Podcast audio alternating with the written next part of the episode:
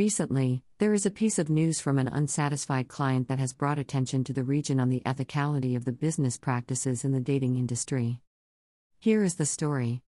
There is a lady in her late thirties, let's call her Laura, who is single and has no luck in her romance life. Due to her hectic work schedule and personal life, for having to take care of her parents, and the stress over her age, she has decided to seek professional service from one of the renowned dating companies in Asia, with many brands under its wings and a number of offices across Asia, mainly Southeast Asia. Tempted over by the promotional package offered and the assurance from her consultant, Laura eventually signed up for a dating package, consisting of five dates. Her first date was the start of the spark in her discontentment. The guy who was her match did not meet the criteria that she mentioned to her consultant. The other three more dates arranged did meet her criteria but were not within her expectations, and no further contact after each date. Eventually, she decided to seek a refund for the remaining dates but was rejected by the company. Laura's discontentment includes matches that were not able to fulfill her said criteria and expectations.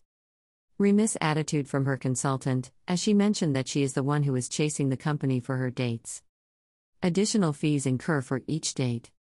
The company has tried to resolve complaints by offering her the complimentary date and upgrades of her package, but it was not successful. Unable to get what she wants, both dates and refund, Laura turns to media to seek redress. This is not the first case regarding unsatisfied services from any dating company. In fact, it is very common all around the world, mostly unreported or not uncovered, either settled disputes internally between client and company, or cover-ups or other methods. There is a unique trait about the dating industry, where many clients do not wish to be exposed or known for using matchmaking services. Yet, it is okay to know if they use dating apps. This is especially true in Asia, where the culture is generally known to be more shy and old-fashioned, as compared to other parts of the world. Based on the article, what mention about the service provided to her is indeed not to standard. However, she did mention that in the news article that her subsequent date did meet her criteria, for example height and salary, mentioned to her consultant, just not to her expectations on each date. In a typical agency, a consultant has two things to manage when it comes to meeting with a potential client: customers' interest and getting the deal signed. However, when it comes to a situation where they know that they are unable to fulfill what their potential client wants, the consultant often chooses the latter. A typical fake-it-till-you-make-it strategy, used by many sales professionals. On the other hand, customers' satisfaction level is usually on the low side in the industry. Here is my point of view. There are some points that the client is holding up, unwilling to let their consultant know, whether it is about themselves, or some key traits they are looking for on their potential matches. All of us have an image of our ideal partner. Although some traits of our ideal partner are unrealistic, and we know it, we often use that image of ours as a benchmark to judge our match or potential partner. There is a good percentage of people who are divorcee or widowed, or experience bad relationships, et cetera scammer or violence, and they relate their current match or potential partner with their past experience. Miscommunication between the client and consultant. A simple date on the surface as it seems, there is actually a lot of work at the back end to match two people. Build a profile for each new client. Perform background checks on all clients.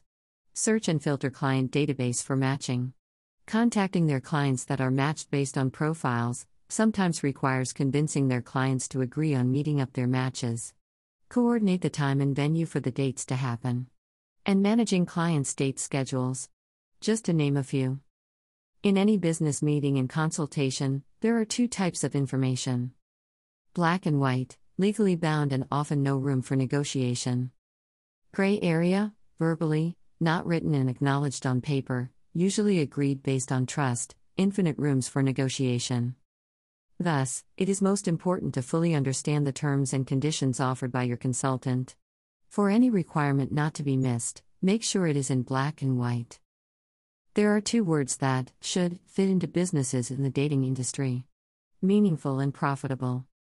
In my humble opinion, the dating industry will hardly run out of business as it serves the need of our human desire. People who signed up with a matchmaking agency are mostly seriously looking for a partner, spending thousands of dollars for a handful of quality dates. Unlike using dating apps. A true professional should educate their clients on what is right for them and provide the right expectations. Lastly, for anyone intending to sign up for dating packages, you may want to search dating company reviews on your search engine to see how others review them. Also, do check out unethical business practices. Signing off. Affinity Sage.